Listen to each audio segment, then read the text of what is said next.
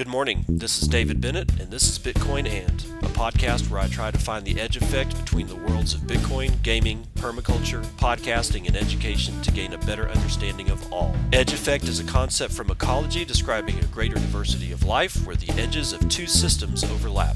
While species from either system can be found at the edge, it is important to note there are species in the overlap that exist in neither system, and that is what I seek to uncover.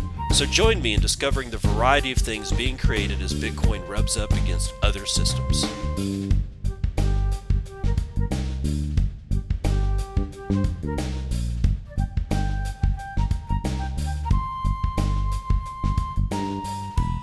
It is 10 o'clock a.m. Central Daylight Time. Y'all, it's Friday the 13th.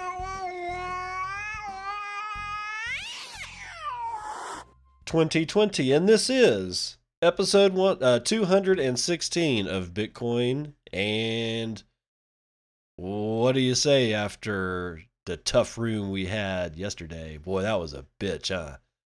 Yeah, and just when I thought it was all over, I had stepped away from my phone for all of two hours. And what did I see? Yet another drop. Oh my God, it was so awful. And it has effectively done the same shit that it always has done before. If you guys are new to Bitcoin, let me go ahead and give you the proper welcome to Bitcoin. welcome to Bitcoin, motherfucker. If you thought this shit was easy, you are wrong. It is not easy. Okay. It's not like you're just, we're just sitting here on, you know, rainbow farting Lambos all the damn time. Okay. This is not about getting rich quick getting rich easy. It's about ushering in a completely new monetary system that seeks to exit from the legacy systems that have over the years collected so much horrible ethics that it impinges us on a daily basis now. You know, 1.5 trillion dollars is about to be dropped on the markets if not already done. I don't even I, I don't even want to calculate. I mean, if I were to do a quick calculation, if we're 21 trillion dollars in debt and we just added another 1.5 trillion, then that would be let's see, I take my savings, the whatever fiat that I got, and I multiply that sort of by you know, how like I, I need to figure out how much my money got devalued by 1.5 over 21. Okay. So do the math. What, you know, oh well I, I, can hear the argument now. Well no it, it can't affect the money that you already have. Yes it can. Yes yes it can. And you know what i'm seeing is again I, I talk about the fractal pattern in general all the time the fibonacci sequence the golden tri the golden spiral all of that is the same thing. It's just represented in different ways. Fractals uh, fibonacci lines if you're a trader the if you're an artist, the golden spiral, dude, it all comes from the Fibonacci sequence. It uh, fundamentally, I believe the Fibonacci sequence has more to do with the nature of the universe than than even I think. I think I, I don't even give it the proper ah the proper weight to its place and to as just how important of a number this thing is. But ah, be that as it may, um, we're seeing the entire fractal pattern again. Uh, we've been divided into two groups the hodlers and the weak hands. And there were a lot of weak hands that got sh- uh, shook out yesterday, uh, a lot of them. And there's also a lot of people, uh, we'll get probably get to, I'll say a couple things about it later on, maybe. Uh, but there's a lot of people that got uh, just absolutely devastated with this whole DeFi thing. So we'll we'll talk about a little bit about what's going on uh, with the actual MakerDAO right now. We're going to get into this CoinDesk article that was written sometime yesterday. Uh, looks like last night. Brady Dale and William Foxley's writing this. DeFi leader MakerDAO weighs emergency shutdown following the ETH price drop. Mm-hmm. A large drop in the price of Ether is testing the feasibility of Ethereum's entire system of lending and borrowing. Corona. MakerDAO is the largest and most important application in Ethereum's decentralized finance ecosystem right now. It faces an emergency shutdown with 4 million of its dollar peg DAI stablecoin not backed by an underlying crypto asset, according to a stakeholder call held Thursday. If a shutdown were to occur, the crypto market would be flooded with some 2.4 million ETH, even as the asset's value plummets amid broader market turmoil. A spokesperson for the MakerDAO Foundation told CoinDesk, quote, the MakerDAO community and the Maker Foundation have been working hand in hand to monitor, assess, and resolve the current situation. The Maker protocol works by creating DAI loans when users load ETH or, God, basic attention tokens into the system as collateral. Maker then automatically sells that collateral when the market tanks in order to get DAI off the market until the system hits its 150% collateral target. But the price dropped too sharply for MakerDAO's automated auctions to keep up. Hmm. Really? So you depended on automation here, guys. Last night at 22 0 2200 UTC, ETH was trading at approximately $194 according to CoinDesk's Ethereum price index, only to fall as low as $124 at about uh, 1244 UTC today. The total dollar value of crypto locked in DeFi protocols has plummeted over 20% in USD terms overnight from $889 million to $691 million as of this writing. This despite the fact that the total ETH in DeFi has actually increased some 200,000 ETH. The most likely driver users with loans on Maker looking to boost their collateralization to head off a liquidation. The MakerDAO Foundation and holders of the Maker Governance Token, or MKR, governance token are trying to decide what to do right now. Options on the table include lowering the DAI savings rate, extending the length of time for liquidation auctions, and even triggering the emergency shutdown, effectively a system reboot of MakerDAO. Where have we heard this before, right? Okay. Well, mm, quote, we are living in a brave new world, Rich Brown, the foundation's head of community, said on the call. If we were a centralized system, we would have a dictator and know what to do. Oh, hold on. I thought I was going to puke there, but apparently it was just a corona cough. In an emergency shutdown, new CDPs are frozen, auctions finalized, and remaining DAI can be redeemed for ETH at a fixed price set at the time of the shutdown. Quote If MakerDAO experiences an emergency shutdown, DAI becomes redeemable for the Ether backing all of the DAI outstanding. Robert Leshner, founder of DeFi Protocol Compound Finance, told Coindesk, quote, It stops behaving like a stablecoin and begins behaving like Ether, price wise. This will have unintended consequences for the entire ecosystem, some of which have planned for the possibility of this event and others that have not. The MakerDAO community does not have a rule of thumb for a metric that would trigger an emergency shutdown. Uh, so you guys have you guys have a switch and you don't have a protocol as to when to throw the switch. Jesus, that's like having a couple of dumbasses walking around a missile silo with a couple of fucking launch keys partying their ass off and they don't know what to do. This is why I Bitcoin. Quote, this certainly seems like a very rare black swan event, Tom Bean, co founder and CEO of trading platform BZX, told Coindesk. I don't recall the last time things fell this hard and fast and caused this much congestion. The maker community is in the middle of a hot debate right now. Corona. As one community member who serves as a forum admin put it, quote, Ideally, we'd already have emergency response procedures in place. We didn't. So we are figuring out what to do. Jeez.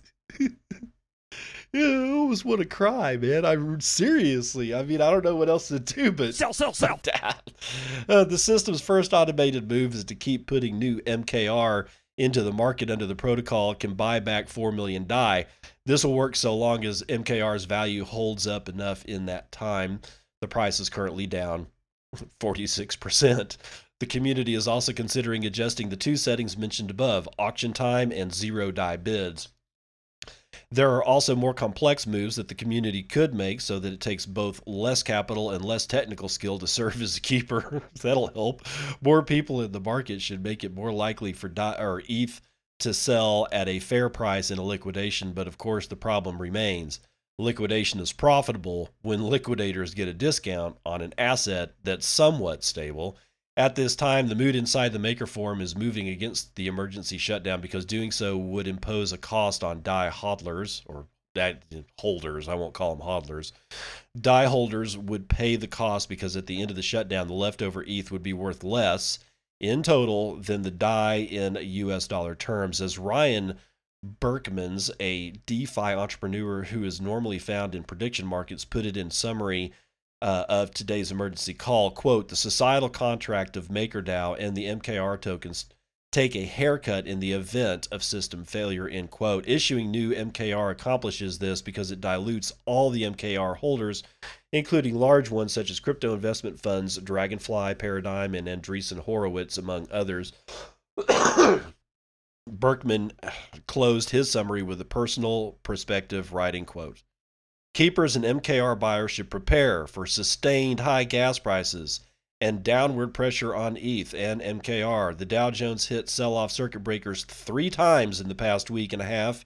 It's a historic week. Yes, because it's all the legacy market's fault that your system is literally a bunch of toys strewn about a child's floor.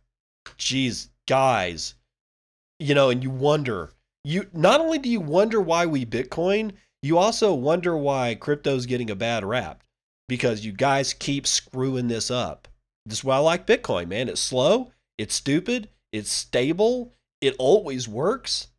Every time you guys build new doors or build systems and then just keep hanging doors off of it, the more entrances you allow for people to game your system. I don't know how else to put it, but there is a silver lining. Well, maybe a golden lining for somebody. Bitcoin miner finds forgotten fortune worth millions. Tim Copeland, writing for Decrypt.co sometime this morning, says someone who missed mined Bitcoin back in 2010 has found his stash and it was worth $8 million. But did he sell in time? Yeah, sell that shit, huh? a Bitcoin miner has discovered an old Bitcoin wallet containing a small fortune worth $8 million. According to a post on Bitcoin Forum, Bitcoin Talk, a self proclaimed Bitcoin newbie mined some Bitcoin using a personal computer back when it was possible to do so before massive mining rigs took over. It appears they stumbled across the coin only recently and took to Bitcoin Talk to find out what to do with the massive stash. We have a tweet here from Red XBT, that is at Red XBT, says 2010 wallet moving coins. And then he's got basically the uh, blockchain.com uh, information up in this uh, screen capture up in this tweet. Quote, I mined some Bitcoin for a little bit a long time ago, back when it was still possible to mine with a GPU. I haven't been active here for a long time, they wrote on March the 10th, adding, How do I move my BTC to sell? Several members of Bitcoin Talk gave him some guidance. While the miner didn't specify, later that day a transaction was made moving 1,000 Bitcoin worth 7.95 million dollars US at the time, and then we've got a another like graph here. These coins were originally mined on August the 24th, 2010, suggesting they belong to this poster. It's rare to see coins that have been stagnant for so long suddenly move, but the stash was likely even bigger since the Bitcoin blockchain has been forked a number of times since 2010. The wallet also contained 1000 Bcash, 1000 BSV, and so on and so forth. Just these two coins, when combined, add an extra $475,000. Quote, Thank you for all these suggestions. It was overall a great return and the best welcome one can get, he posted two days later. the miner had pretty good timing. If they did sell the coins on the day, they would have made around 8 million, but if they had waited until earlier today, it would have been worth just half. Welcome to Bitcoin. So there's at least somebody got some good news, right? Okay. Uh, did somebody turn off the Bitcoin cash transaction generator? Emilio Janus writing sometime today for Bitcoinist.com. And before I begin, yesterday's show uh, and the day before, I had com- commented on the fact that Dogecoin transactions on a 24 hour period had been uh, pretty much wiping the floor with Bcash. And I was asking the question myself what the hell happened to all these transactions?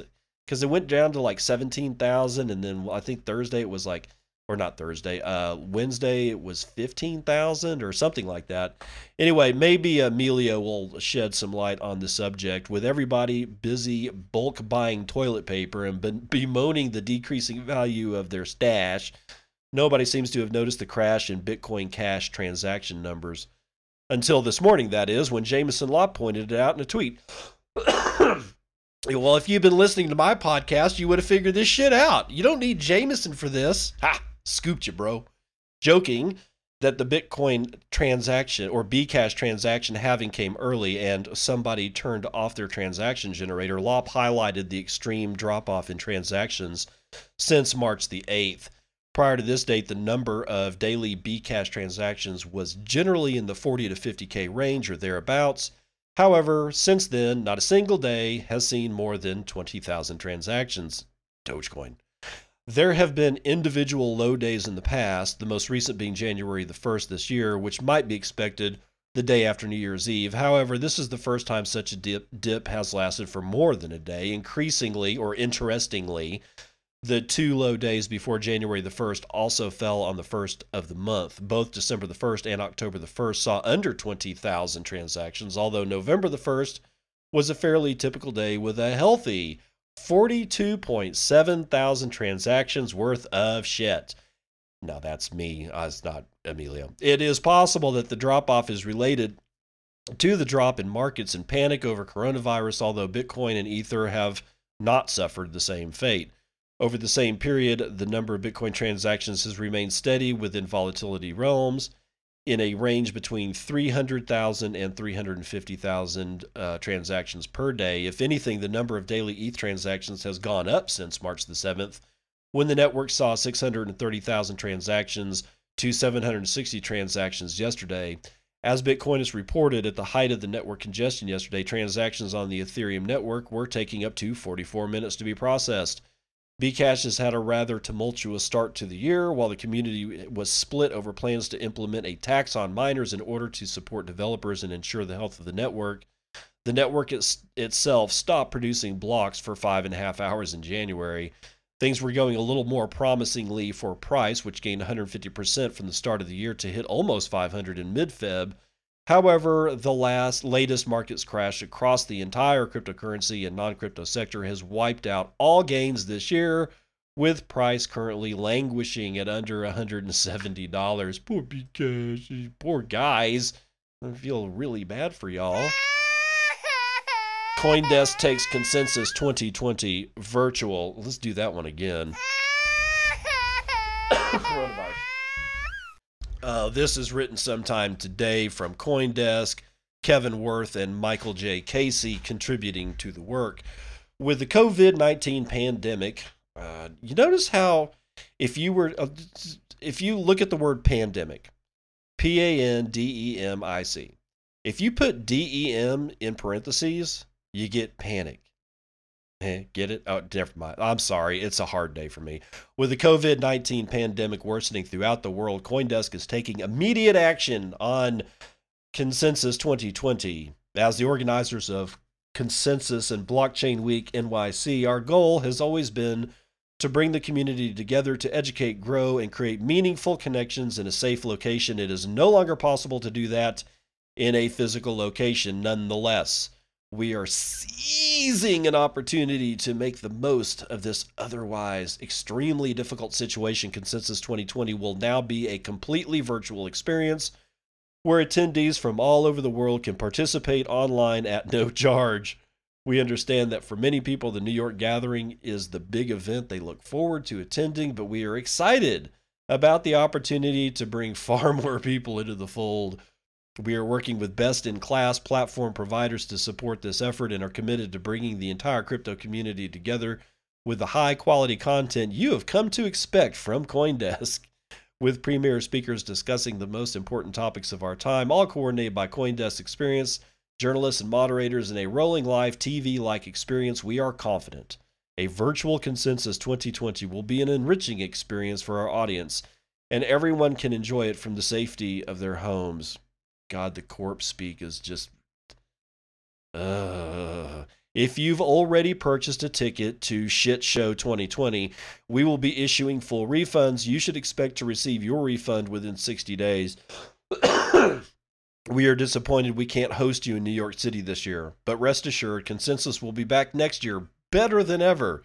And we're looking forward to bringing you the complete in person consensus experience of 2021. The planning, planning doesn't stop there, however. Coindesk continues to build and grow during these challenging times to fulfill our mandate to tell the story of the digital disruption of the global financial system. That story has never been more urgent, as this destructive virus will leave decision makers throughout the world economy asking what comes next. Yeah, that's if it doesn't frickin' kill them.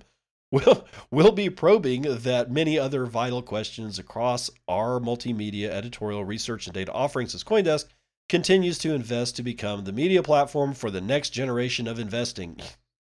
Thank you for your support. Stay safe, yada, yada, yada, yakety schmackety. So, yeah, they've tucked their tail in between their legs and are running home to mama's virtual reality set that is lying in the basement somewhere. What do I sus- expect from this? Trolls out the ass. That's what I expect from this shit. I mean, I can't even imagine the account the accounting that's going to go that's going to be involved in trying to figure out how much money just evaporated on this entire thing. And it's uh, i'm going to give them a break. Uh, you know cons- i don't like consensus because it's a it is a shitcoin show. It's an eth fest. And i last thing that i would ever want to do is to go to consensus just because i don't really want to see badger dances and furries walking around farting rainbows because that seems to be to me what I'm getting out of consensus every time they have one of these little shit shows in either event.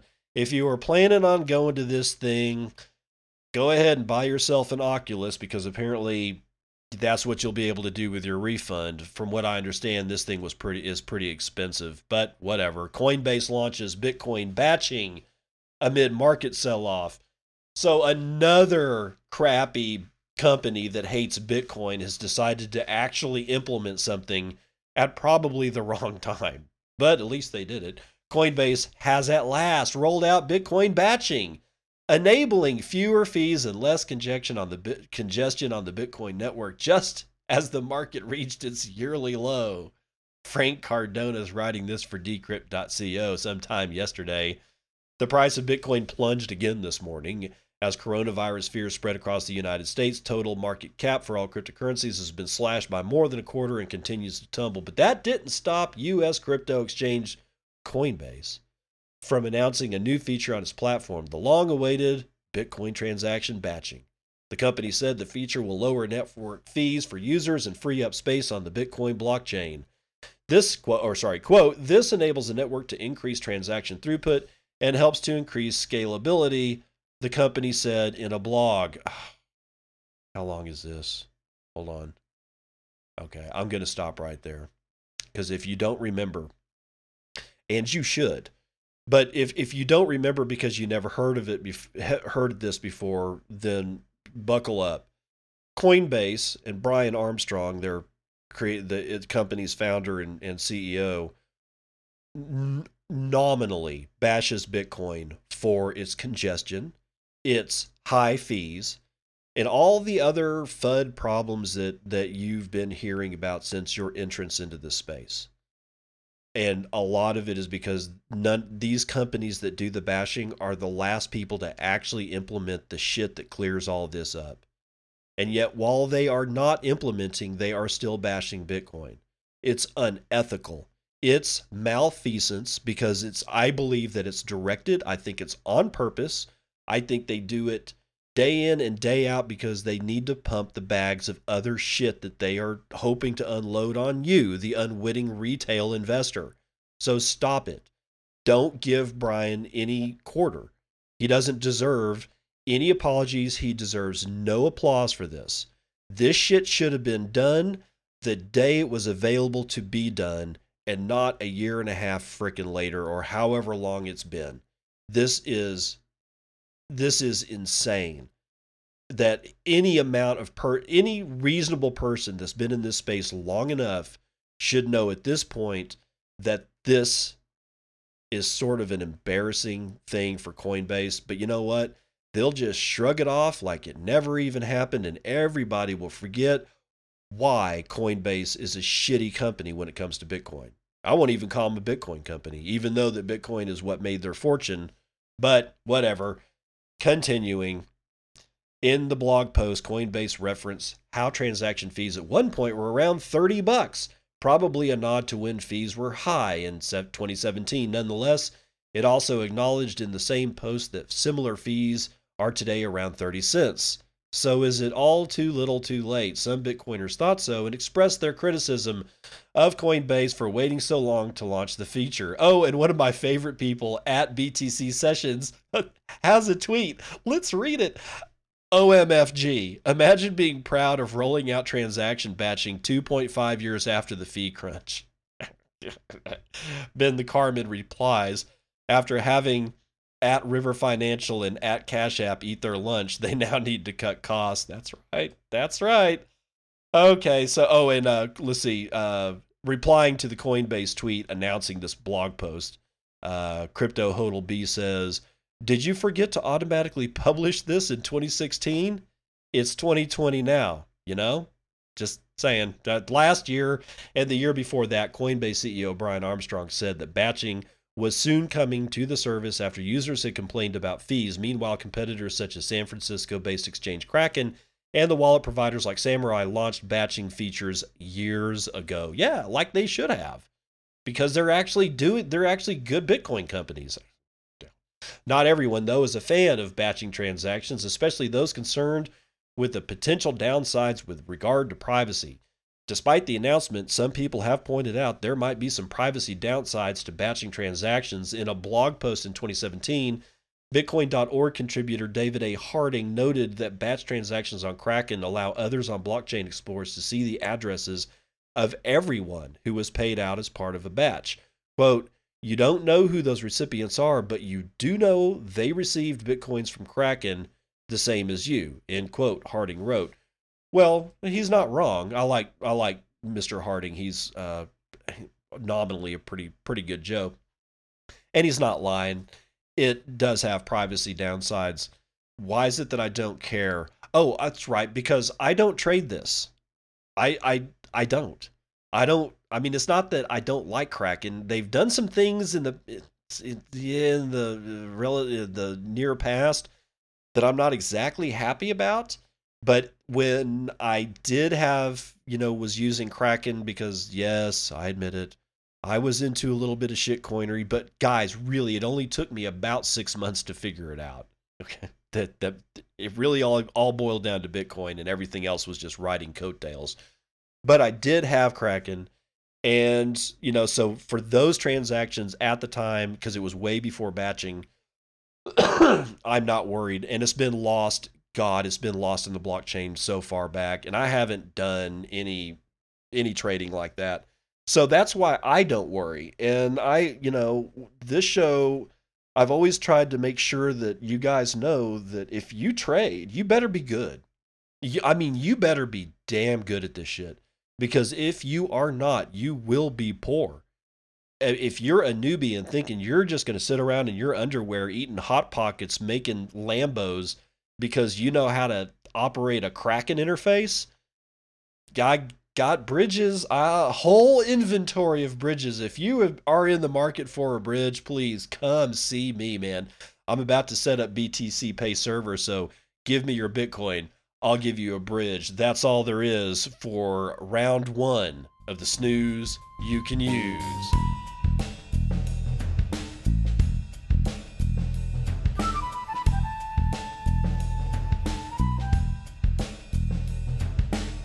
All right, let's see what the markets are doing today. I was kind of thinking this would be a Black Friday moment, uh, but it appears, at least in the short term, that uh, fears have been allayed. I don't think it's I don't think it's going to hold, but whatever. So in the legacy markets, we've got the S and P up 1.18 percent.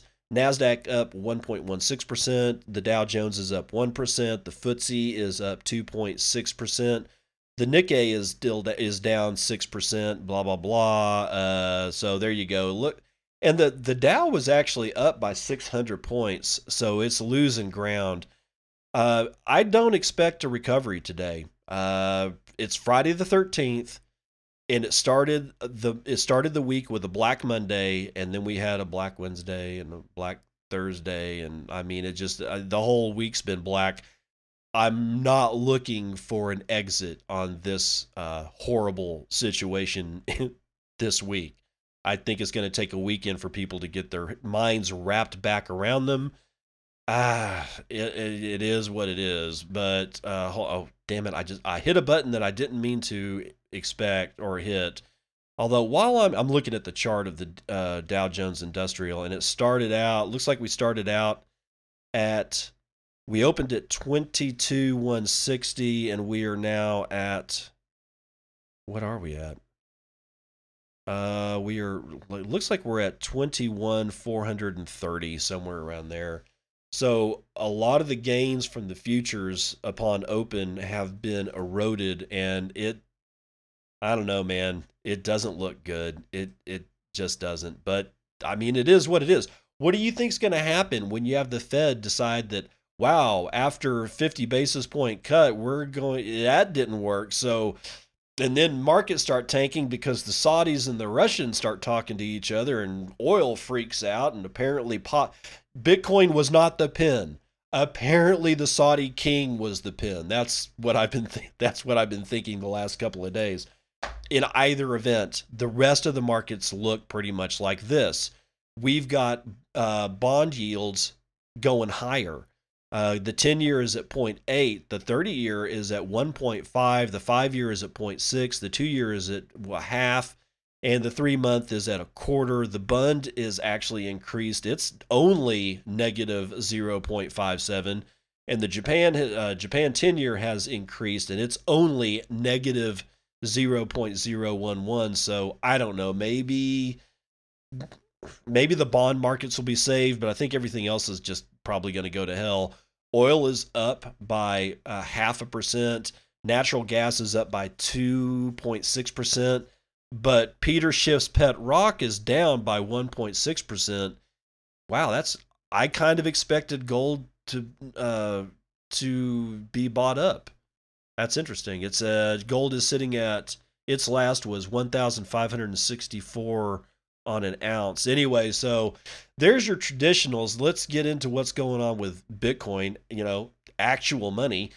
It's at 5,351. I've got a low looking at looks like it's going to be over at P2P B2B and that's going to be $5,228. I've got a high.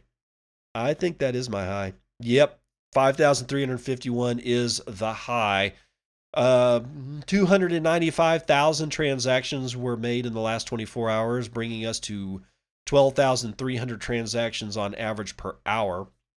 Oh my God. Another heavy trading day.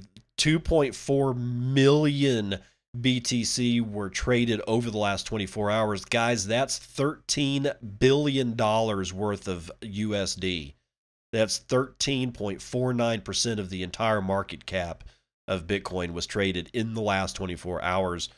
That means that 102,722 BTC were being sent per hour on average, with an average transaction value of 8.35 BTC and a median transaction value of whoop de doo 0.03 or 83 BTC, which is 442 bucks USD. Block times are high, you can imagine why. 10 minutes and 55 seconds, we have 0.59 BTC being taken in fees on a per block basis. And holy shit, point or Z, God, I am screwing this up. 76.65 BTC have been taken in fees overall in the last 24 hours. We've had an increase in hash rate, 12.46% in the last 24 hours this hash rate, and this is bitinfocharts.com, is telling me 115.9 exahashes per second. Oh, we've had a difficulty adjustment, I think. Okay, that may be why the block time is a little high. Uh, what else? Oh, yeah, nobody did dick on Bitcoin today because GitHub's last commit was sometime today for the uh, Bitcoin's uh, core. Ethereum at 124, Bcash at 169, Litecoin at 35, BSV at 113. Ethereum Classic is at four and a half. Dogecoin is at 0.007. Now, again, yes, 29,000 transactions on the Dogecoin chain uh, pretty much beats the living snot out of Bcash, but is under the amount of transactions in a 24 hour period for Litecoin. So that'll do it for that. Let's see what my node says. Give you some news about MyNode here in a second. Uh, hash rate on MyNode is reading at 103, not 115, but 103 exahashes per second. Mempool is packed like a bitch. 80.97 megabytes. I have not seen it this high in a very long time. That is right at 50,000 unconfirmed transactions in the Bitcoin mempool. And like the good little miners that they are, nobody is shorting the blocks. All the blocks, the last 10 blocks I see are all full, uh, 99.8% full. Yeah, every single last uh, block that I see, for which is 10. Uh, let's see. Oh yeah, uh, I was gonna tell you. I'm gonna take a little a little break from the uh, vital statistics here to tell you about MyNode BTC. That's right, MyNode BTC. Is it? Am I advertising for them? Yup. Am I getting paid for it? Nope. Then why the hell am I doing it? Because guys, this thing is really, really. It's so stupid simple. If you're afraid of running your own node, but you're not afraid of plopping down, like let's say 300 bucks if you've got 300 bucks chilling out and you want to be a part of the future, run your own node. Go get a Raspberry Pi 4 with 4 gigabytes. Go get yourself a 64 megabyte SD card and go to MyNode BTC. I think it's mynodebtc.com. Let me make sure because I don't want to lead y'all astray. MyNode BTC. Yeah, mynodebtc.com. And they will get for free Okay. If you want, you can get the community version, and that's what I started out with. Okay. And it gave me all this all the stuff that I really needed to have a full node, a full Bitcoin node, a full Lightning node, get a Bitcoin wallet, a Lightning wallet, and be able to attach my Blue wallet to my node. And I finally got that working yesterday. Um, my node or my Blue wallet when I'm I now have a wallet that's connected directly to my Lightning node so now when I'm sending Lightning transactions from Blue Wallet, it goes through my node. My node gets to validate it. I'm really happy about that. But here's what I'm more happy about. Uh, I told you yesterday that I went through some, I had some issues uh, buying the premium version for $99.99.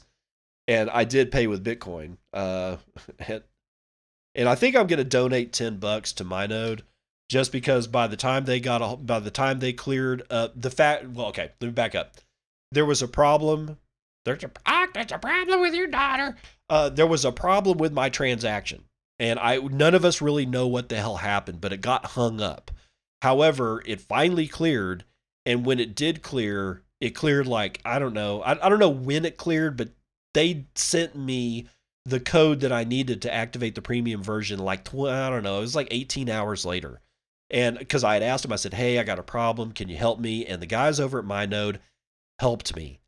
Thank you.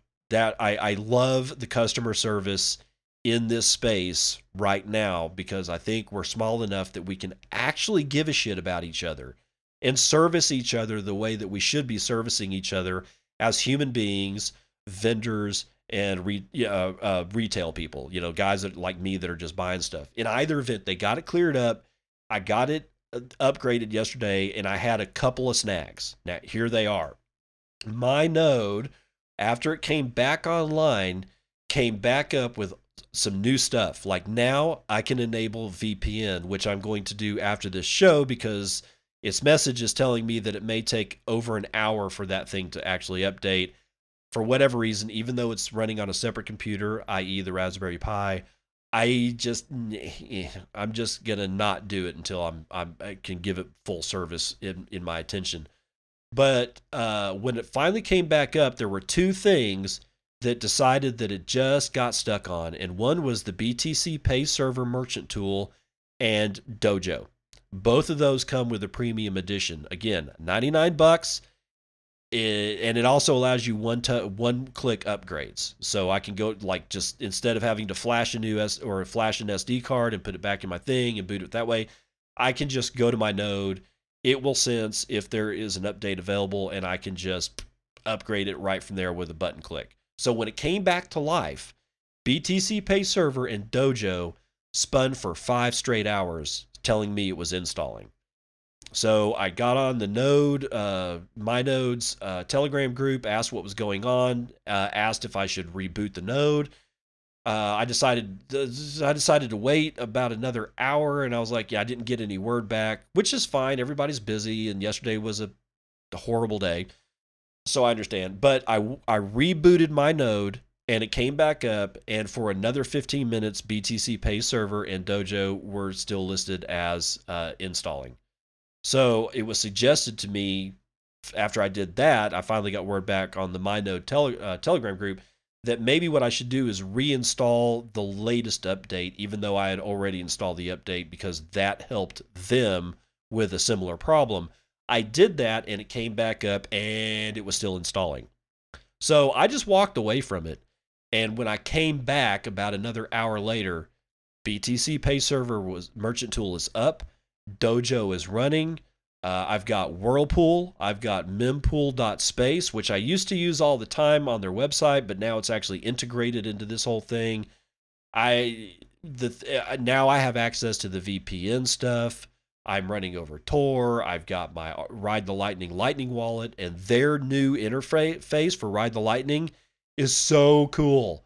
It's very very cool. I you can see your channel balances visually now by just a bar. And it's like if it's all if you score a zero, apparently your channel balance on that channel sucks ass. So you're apparently looking for a one. So you can either have all the money on your side or all the money's on the other side. And if that's the case, you suck. And I suck. I've got some of those channels. What I was thinking about doing was reaching out to uh, Matt Odell and seeing if he would like to help me uh, kind of rectify that because I've got a channel open with uh, TFTC's node and it's horribly out of balance and I need to fix that shit. How do we do that? You know, and at that point, that gets into a little bit more stuff, like maybe submarine swaps or having to close the close that channel out and then redo it with a uh, an appreciable amount of satoshis. I don't know what I'm most excited about, and I know you guys are going to go Dojo, and I'm like, no, it's BTC Pay Server. I am stupid excited about having access to BTC Pay Server on my node. All of this is all on my Raspberry Pi. You guys have to go check out my node dot or mynodebtc.com. Go there. It's worth it. It really is. It's totally worth it because now with BTC Pay Server, I might I'll be able to set up a store or open up a web you know a website or take donations or uh, you know when it first when BTC Pay Server came out there's the possibility of crowdfunding like things so I'm super excited about just experimenting maybe not even you know employing it out in the wild for for a while but whatever I'm just saying go get my node BTC it's stupid simple the interface is intuitive. I'm I'm telling you, man, you cannot go wrong with this thing. You just you just can't. Uh, let's see. We're gonna finish up with Clark Moody. Let's see what he's saying about Lightning. Uh, Clark Moody's telling me that the total capacity in the Lightning network has jumped to uh, right at 900.45 BTC, but the liquidity clearly has gone down because it's only 4.5 million dollars uh, USD worth at in liquidity there's total number of nodes is 6552 total number of channels is 6 36000 tor capacity is holding at 361 rep, still representing 40.1% of the total btc capacity on the whole network uh, number of tor nodes also seems stable uh, not for long though because i'm fixing to i'm fixing to put mine in there uh, 1910 nodes are operating on Tor on the Lightning Network. That's to do it for Vitals.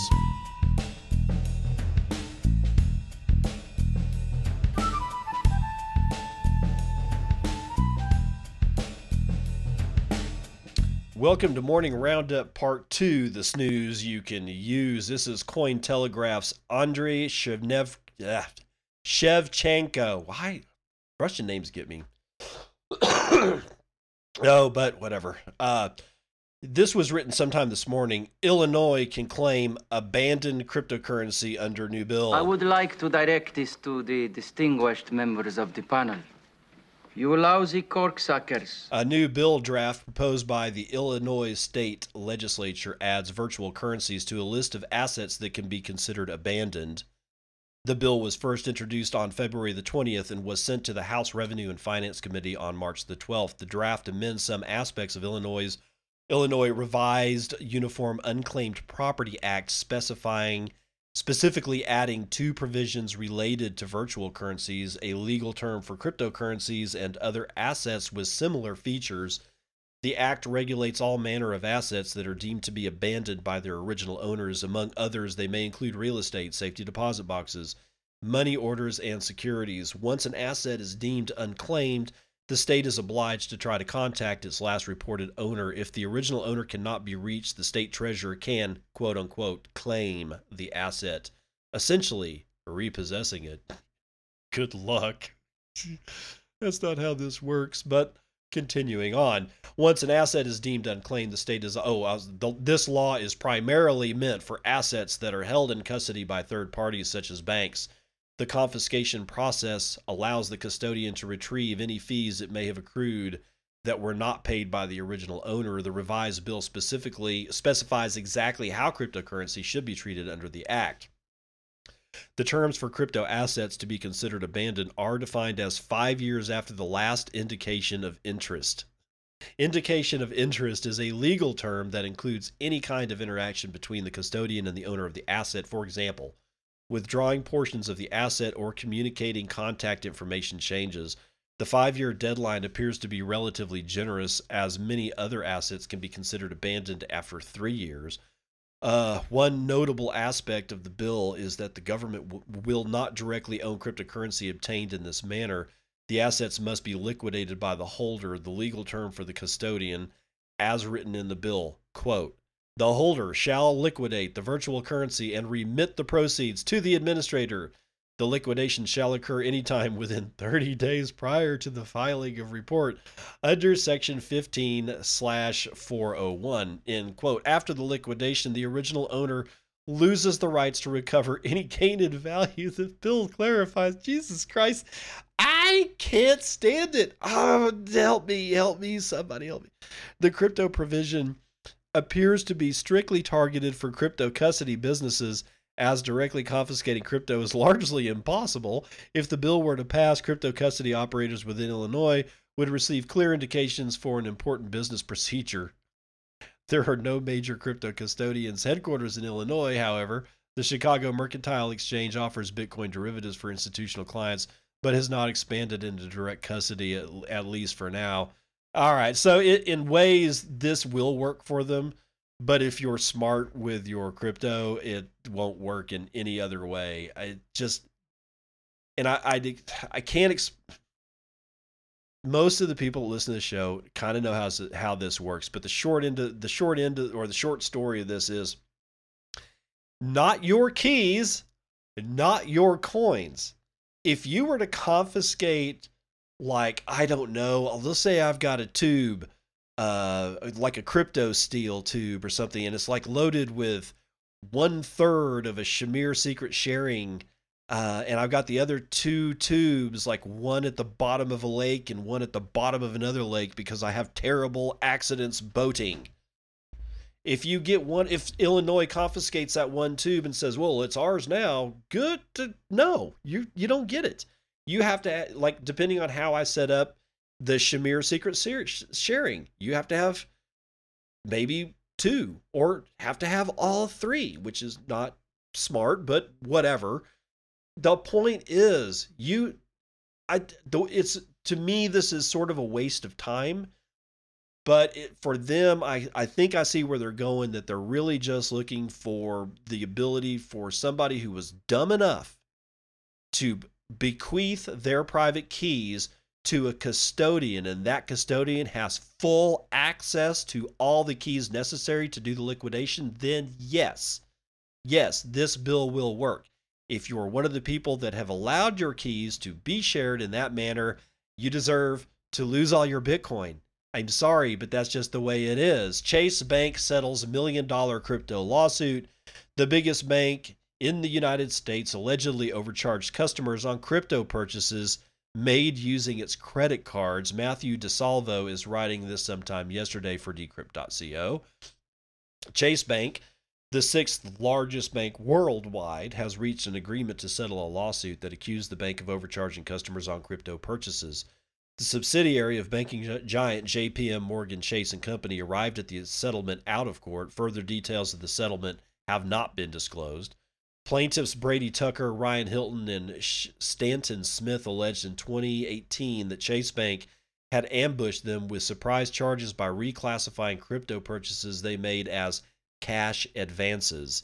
The plaintiffs allege they were not warned of this change and were unexpectedly hit with sky high interest rates and fees. Tucker said he had been charged over $160 US in fees and interest for regularly purchasing cryptocurrencies from Coinbase using his Chase Bank credit card.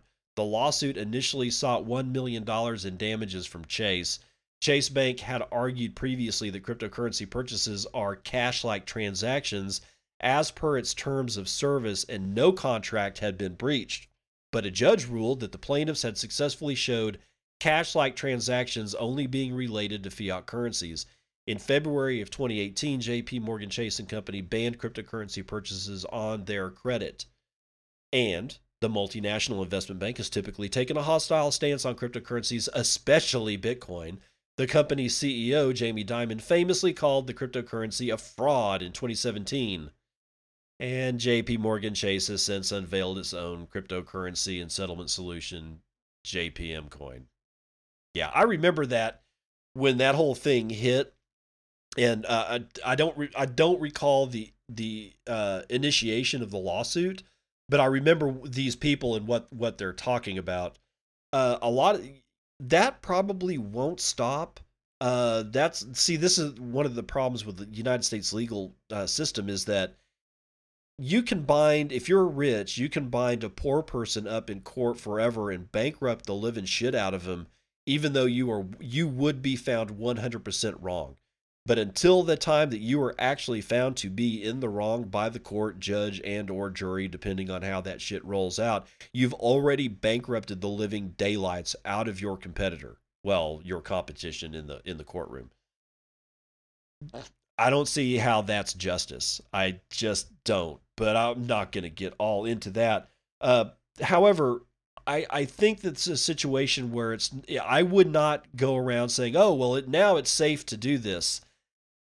I think what I would do is if you really need to do this because of whatever reason you need to use plastic to be able to purchase these things, don't do it on a credit card.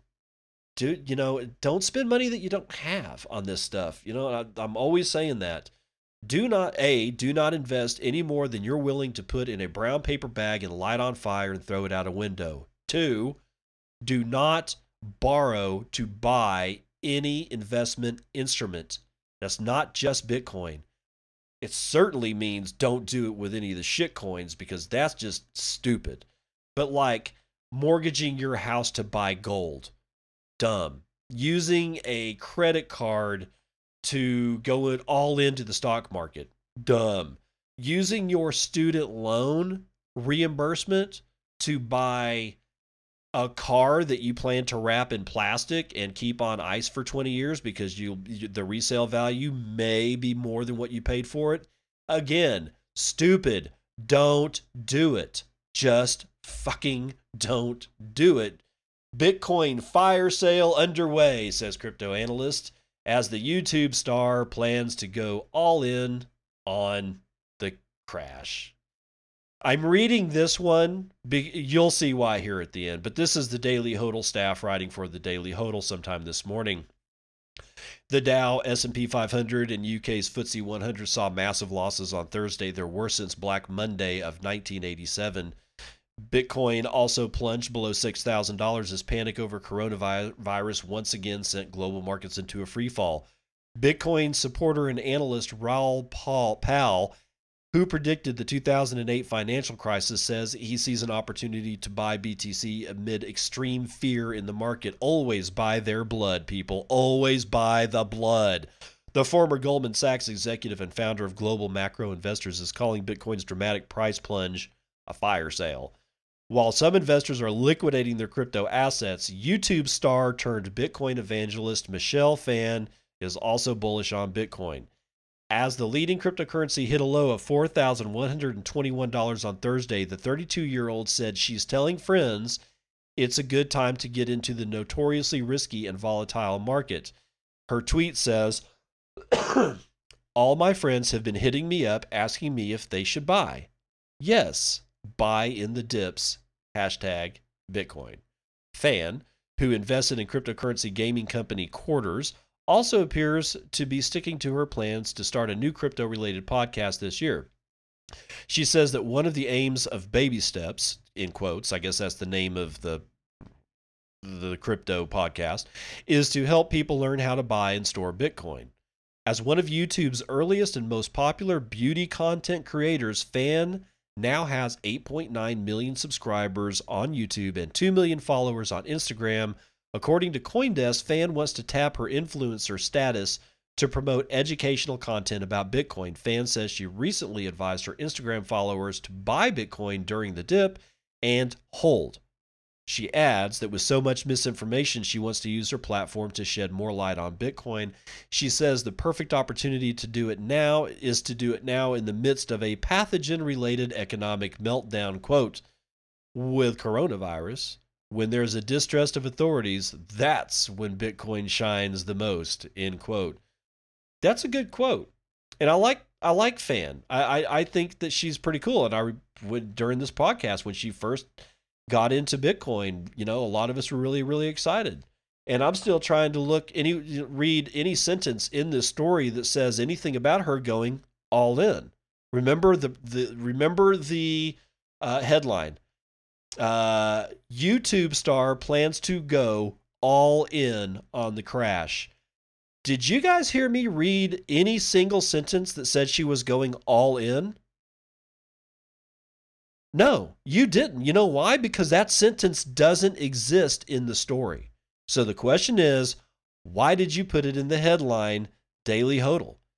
That's not cool. It's everything we hate about media. Please stop doing it. Michelle Phan is not going all in on Bitcoin. She is literally doing the same shit all of us that are sensible do.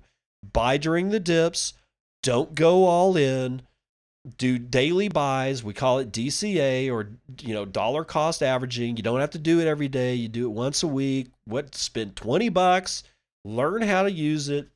That's what we say.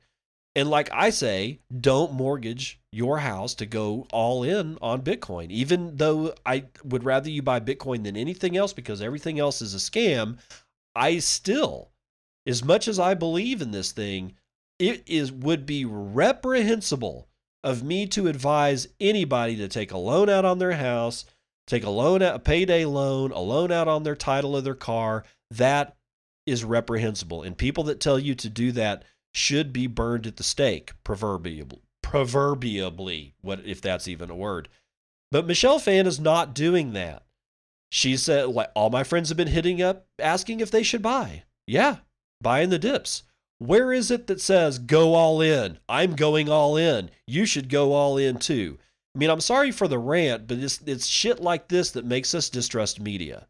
Okay, even the small things like this is the thing that makes me certainly distrust media. But here's here's another story that shows a little bit of silver lining, at least for one person. Sadly, it's on a shit coin, but crypto trader gets $0.0001 link order partially filled on Binance. Oh, that must have felt good. A trader who placed an order for Link on Binance in January of 2019 got extremely lucky when the asset flash crashed, crashed today on Binance. The trader's ordeal par- or order partially filled, allowing them to purchase 900,000 tokens at $0.0001 each. Okay, so that's like one one hundredth of a penny. 900,000 purchased 900,000 link. Oh my god. Anyway, an order placed on the first day that Binance offered link trading, January the 16th, 2019, was partially filled today, allowing a lucky trader to buy 900,000 link tokens for around $90 US. The Chainlink asset has been one of the leading altcoins of 2020 and was trading at $4.68 at the beginning of this month. Currently, the token is priced at $2.69, down substantially after the crypto market crash that took place over the last 24 hours. It was during this market crash that Link had an exaggerated flash crash of its own, bringing its price down 99% for a few moments during the highest point of volatility the order was so old it was placed before Binance had price band restrictions. Gaming the system from the start, bro. It was during the Link Flash crash that a lucky trader was blessed with 900,000 Link tokens. Only if he sells them like right now for the amazingly low price of around $90. This is epic as the token had been soaring due to rising partnerships with many DeFi projects who are wary of oracle manipulation attacks. Link is a protocol providing blockchain oracles to feed real world data into smart contracts for DeFi platforms, DEXs, and other blockchain projects that rely on data feeds for smart contracts, automation, and execution. Yeah, we saw how well automation worked earlier today, didn't we? Well, in the past month, BZX, a DeFi platform, was attacked first by a flash loan attack, then by a second attack which manipulated a price oracle for a DEX, allowing the attackers to make off with almost a million dollars in the shitcoin Ethereum. As a precautionary measure, many DeFi blockchain projects have turned to Chainlink as a partner for more secure blockchain orders. Link has been one of the hottest altcoins tokens since last June when their partnership with Google was announced. Chainlink has also partnered with various other DeFi projects like Synthetix, a platform for issuing tokenized assets, Loopring, a DEX, Aave, a DeFi platform which pioneered flash loans, Ampleforth, a smart commodities protocol, and others. Link has become a leading indicator for all blah, blah, blah. And you don't need any of the rest of that because Link is a shitcoin, just like the rest of them. So, yeah, this dude ended up with paying $90 for 900,000. So he paid 90 bucks and if he's able to execute, if the he maybe she or it, whatever. I identify as an Apache attack helicopter. So in either event, if this person can unload this bag of garbage that they have at today's prices, $90 bought him a cool what, a couple of million dollars in USD? again, silver lining, even though it's for a shitcoin. Now, this last bit, this is going to be a little long. I wasn't going to do it, but it's I think it's important to know a little bit of the history behind Bitcoin. And Colin Harper has written this thing up for Bitcoin Magazine. And he did this on the 10th. And it's pretty interesting. I did not know some of this. And I, if I didn't know it, chances are good you don't know it either, unless you do, in which case, don't hate me, bro. Uh, the history and symbolism behind Bitcoin's logo. Most of you reading this have ever only known Bitcoin by its current logo, that white double striped B superimposed on an orange circle. Orange coin has become an internationally recognized symbol, but Bitcoin didn't come with this branding out of the box. As with most every aspect of Bitcoin, Satoshi Nakamoto created a rudimentary logo in the protean days of the decentralized currency, and the community iterated iterated on it until this one stuck. The, you you truly old school Bitcoin maximalists will remember the evolution of this design, and you also might recognize some of the mathematical symbolism that underpins Bitcoin's logo. For those of you who don't, here's a little history lesson and crash course on the design choices behind Bitcoin's iconic emblem. Bitcoin Core originally featured Bitcoin's first ever logo created by Satoshi, a gold coin with the initials BC inscribed on it.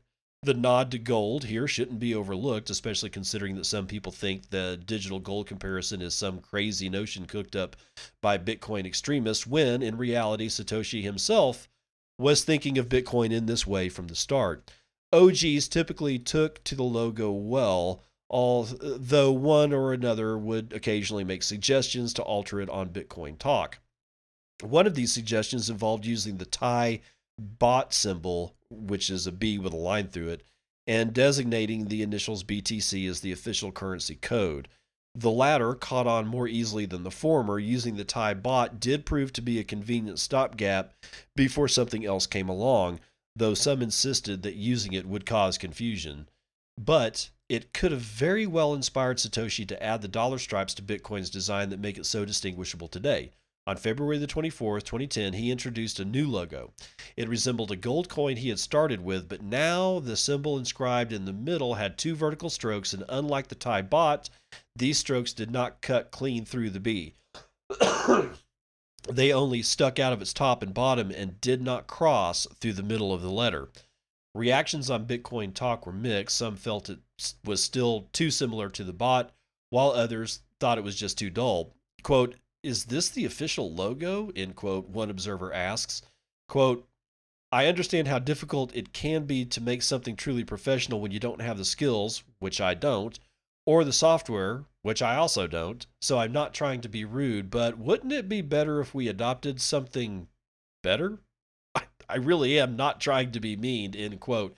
Official or not, this served as the predominant logo until the end of 2010 when a pseudonymous comment, commentator named BitBoy dropped their first message into Bitcoin Talk. Humbly, the user announced that they had just wanted to drop by and say hi and share with some of you the graphics that I have done. These graphics were free to download and placed in the public domain. BitBoy utilized the B symbol Satoshi had refined but rendered it in white and placed it on a flat, bright orange circle, tilting the symbol so that it leaned to its right. This brings back the horror, the horrible memories of the launch of of Bcash. I won't get into it, but yeah, it's angles are. It's all about the angle, apparently. Quote: Best Bitcoin logos I've seen so far. One user commented. This was the general consensus, evidenced by the fact that BitBoy's designs would become Bitcoin's de facto branding for the next decade. Good job, BitBoy, bro. Indeed, the logo BitBoy cooked up has become iconic even people who know nothing about Bitcoin may recognize it as Bitcoin's universal symbol. And like the technology it represents, it was created pseudonymously without hope of profit. One user commented in the thread about using the Thai baht as Bitcoin's symbol that, quote, we should let Bitcoin's logo evolve organically like a word in a language and not worry too much about it at the early stage, end quote. November of 2010 was still a relatively early moment for BitBoy to introduce what has become the official logo, but this user also got their wish. The logo did evolve organically, and it was also imbued with its own intelligent design. Every aspect of the Bitcoin logo has mathematical rationale behind it. Every corner was architected as much for practicality and form as it was for symbology and aesthetics. These rationale are painstakingly documented, as well as the specific instructions on how to make the perfect BTC logo logo from scratch in this Medium post, and, and they link to it. The author, Phil Wilson, had helped design both the second logo that Satoshi introduced in February 2010 and the orange one that we know today. And the one we know today is riddled with symbols. For example, the number 8 pops up multiple times in the dimensions and geometry of Bitcoin's design. Example, the B is rotated clockwise 13.88 degrees. More on this later. Per the internet language 1337, an 8 resembles a B, which is short for block, according to Wilson. Many of the patterns that went into creating the Bitcoin logo's design, like the circles that eventually made up the B, contain the number 8. The dimensions of other shapes, like the rectangles in the design, had a length of 12.5, or 1 eighth of 100, thus res- representing 8 yet again. Since 8 is B, which stands for block in this symbology, each new pattern is like adding a new block to the logo. Every time a shape is resized, as they were multiple times throughout the design process, this reflects the changing data size of each new block. The trebuchet font that's used in the logo was inspired by the trebuchet catapult, which was a favorite weapon of Wilson's in the Age of Empires computer game.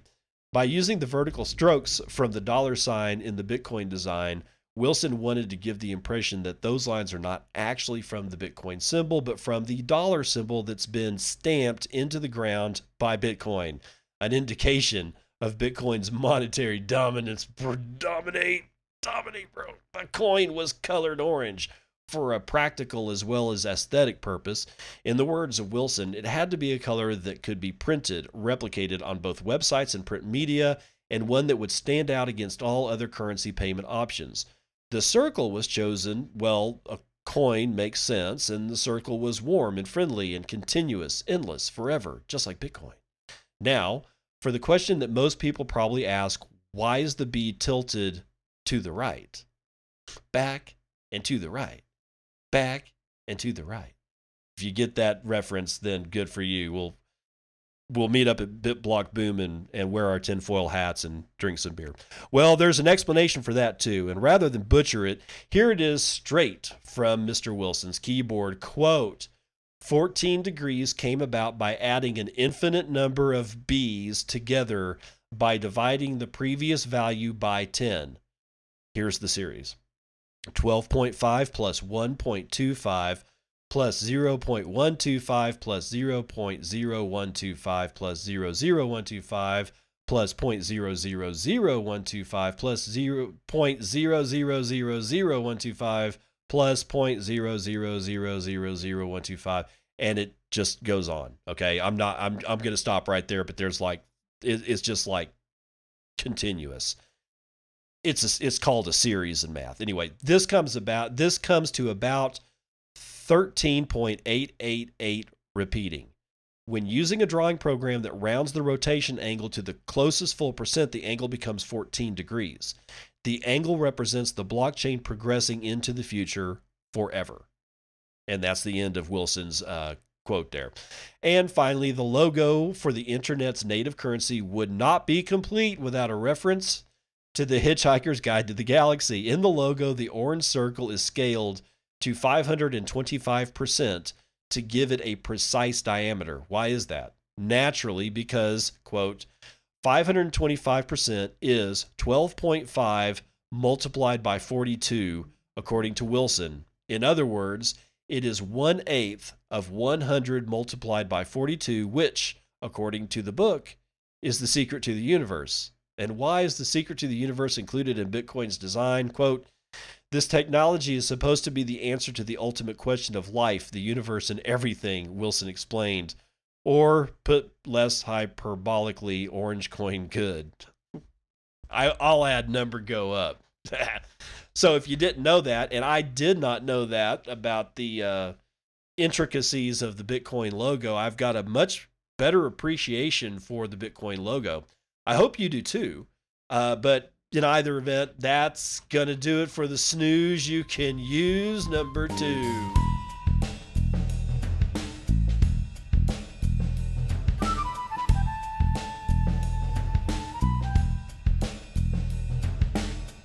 All right, today's daily train wreck is going to be brought to you by Dan Darkpill. That would be at Dan Darkpill. He's always good for uh, wrangling up some some cringe and this is cringe because it goes back to that whole the whole uh, DeFi thing that I had alluded to that I would talk about later. Well, it happens to be your train wreck because oh, good lord, on a stick did these guys get train wrecked, and it's just it's terrible because I don't want to see people losing their money, but when they continuously call me a stupid Bitcoin maximalist and then they go through this, I can't help but to grin. I'm sorry, I can't but uh, Dan says, what was that positive tweet about putting your life savings in DeFi now deleted? And then he's got, well, he's got several, uh, oh, let's see, what is it going to be? Several uh, screenshots from evan dot ethereum dot eth that's evan i guess e-v-a-n so we're going to be talking a little bit about the the trials and tribulations of a meth head named Evan here. He apparently posted uh, by, I guess his Reddit handle is Bitburst. He says, Oh, God, just got 100% liquidated with my 1713 ETH CDP. Fuck me. This was six years of my life's work.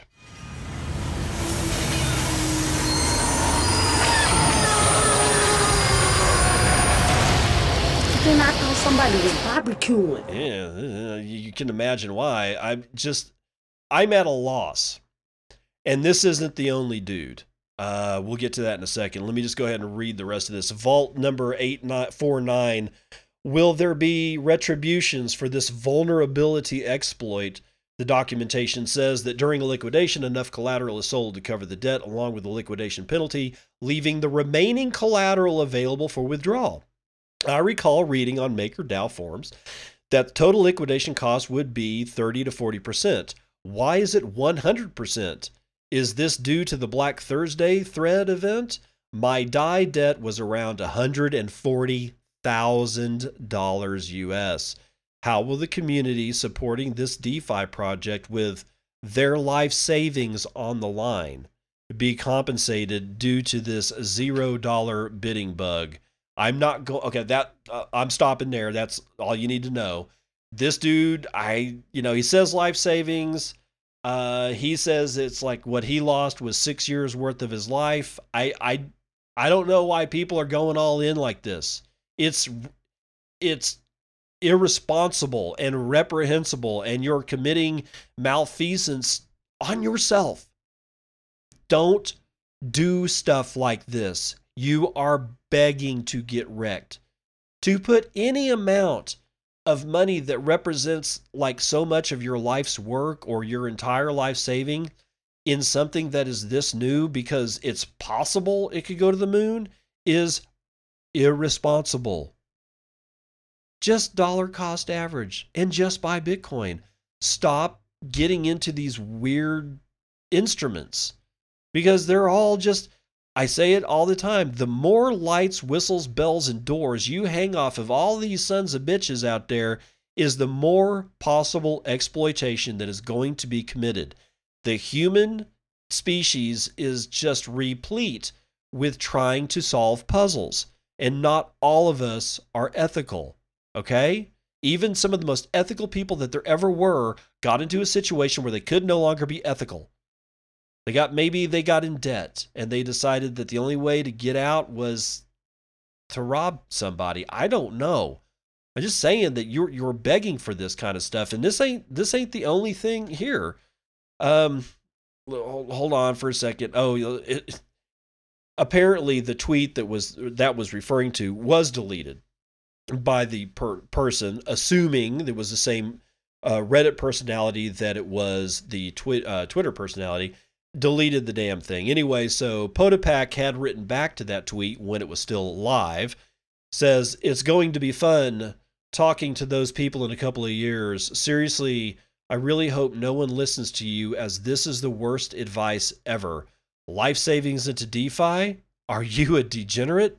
And then the last picture, of course, is a picture of the headshot uh, or the avatar, uh, Twitter avatar for evan.ethereum.eth.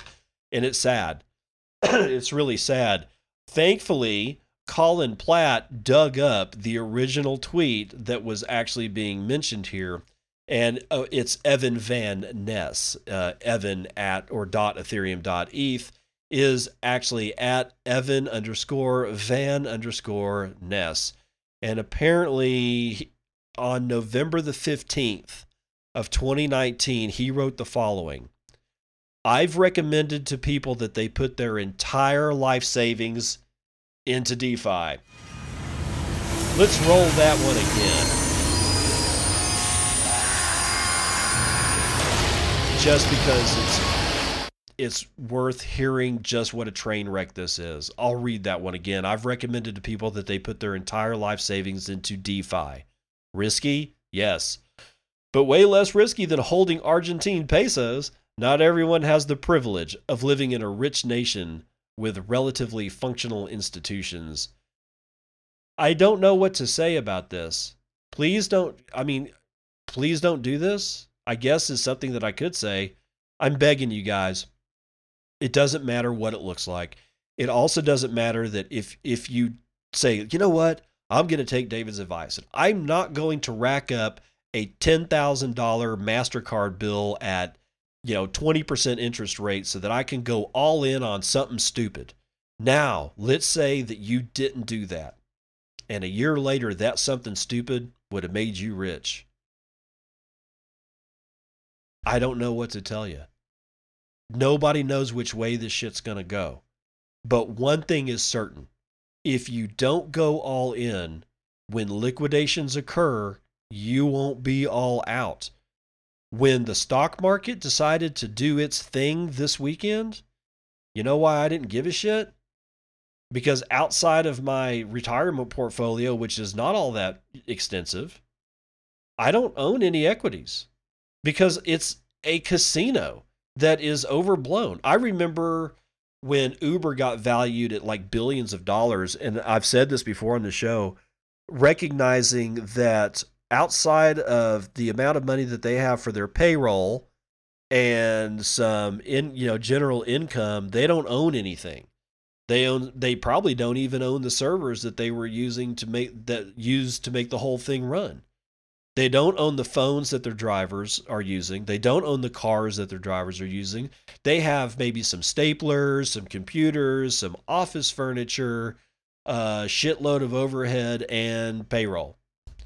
And if you were to liquidate the whole son of a bitch today, you wouldn't get a fraction of what that thing got valued at. And that's when I really was confirmed that this whole thing, there's something very wrong about this everything, even things with like, you know, decent valuation, like, hey, we build airplanes and we've got stock. Somebody liquidates Boeing, they have stocks of aluminum or something. I don't know. I'm just saying, don't get into this stuff. It's like it it it's bad. Putting your life savings into DeFi is a bad idea.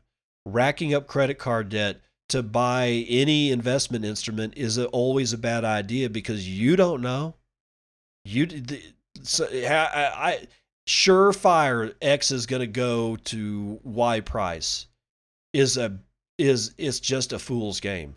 Don't play it. Be you know if you really want to be safe, just don't play it. Find something that you do understand. This, this is the whole Warren Buffett investment thing. Find something that you really understand, and then learn even more about it and then learn i don't know like they they do what you what is you know charles munger and warren buffett do they look for companies that have already good management in place and a solid business plan and have revenue coming in and then they don't jack with it they just buy it or buy a portion of it or buy most of it or you just have a little bit of stake in it it doesn't matter all they're looking for is a revenue stream under management current management that functions well that's their investment thesis. It's not hard. It's not hard. But if you want to go chasing balloons, be aware you could get liquidated at any time. And this dude, according to him, if we're to believe him, lost six years of his life. So all that money just went goodbye. And he's not going to get it back. So the other thing in today's train wreck is I'll read you a list of proof of weak hands. This is by our friend uh, Bitcoin Meme Hub. If you're not following at Bitcoin Meme Hub, you should because he'll he'll at least make you laugh and sometimes he will make you think. Whalebot at Crypto Whalebot says, "Fuck this, I'm out." I listened to Flood, BitMEX, and the Crypto Dog on Twitter and market longed at 50x leverage on BitMEX yesterday. Now I'm fucking liquidated again. I'm done with crypto for good. I'm never depositing just another thousand dollars on BitMEX. Fuck this fucking scam. Uh, let's see. Oh, oh, Yang Terrence. Oh, good lord, Yang's out. He says, "Fuck it, I'm out. Fuck Bitcoin and fuck you." Seems a little salty there. Uh, Quilt snoo- or Quit Snoozin puts out. So glad I pulled most of my money out from the cryptos. Well, at least it didn't go on a verbal tirade there. Uh, Chris Gallon three says, "Meh, fuck crypto. I quit." Alt Jupit says, All my bags sold out BTC, XRP, XLM, XTZ, fuck the crypto market. Yes, because you weren't just all in BTC. If you're, hold one, dude, and hold the right one. All the rest of them are scams. This is the surprising one for me. At crypto Charles underscore, probably a double underscore, I'm not sure, but I've seen this guy around for a long time, and he says, nope, nope, nope, fuck this out. It's all a scam. Fucking off to Ohio and opening a harmonica shop in the middle of nowhere. My children will be in debt for the rest of their lives. oh, Lord. And the last one is uh, at Penguin94 says, I'm out. Fuck this crypto bullshit. I'm done. I'm not wasting any more time here. Fuck CT. Fuck Bitcoin. Fuck Matthew McConaughey. Call it capitulation. I don't care. Goodbye.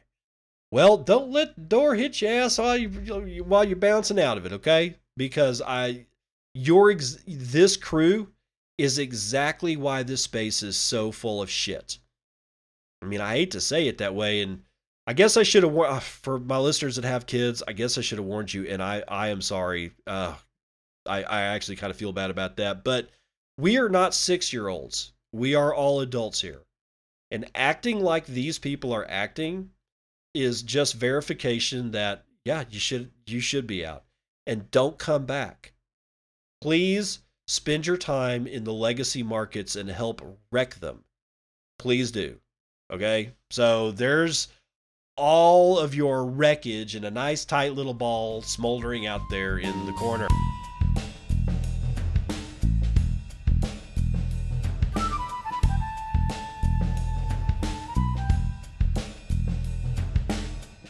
Terrible Joke Corner is brought to you by Dergigi, also known as Gigi.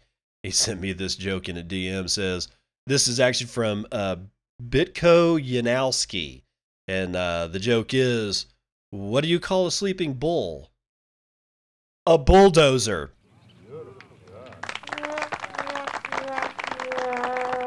Thank you, thank you.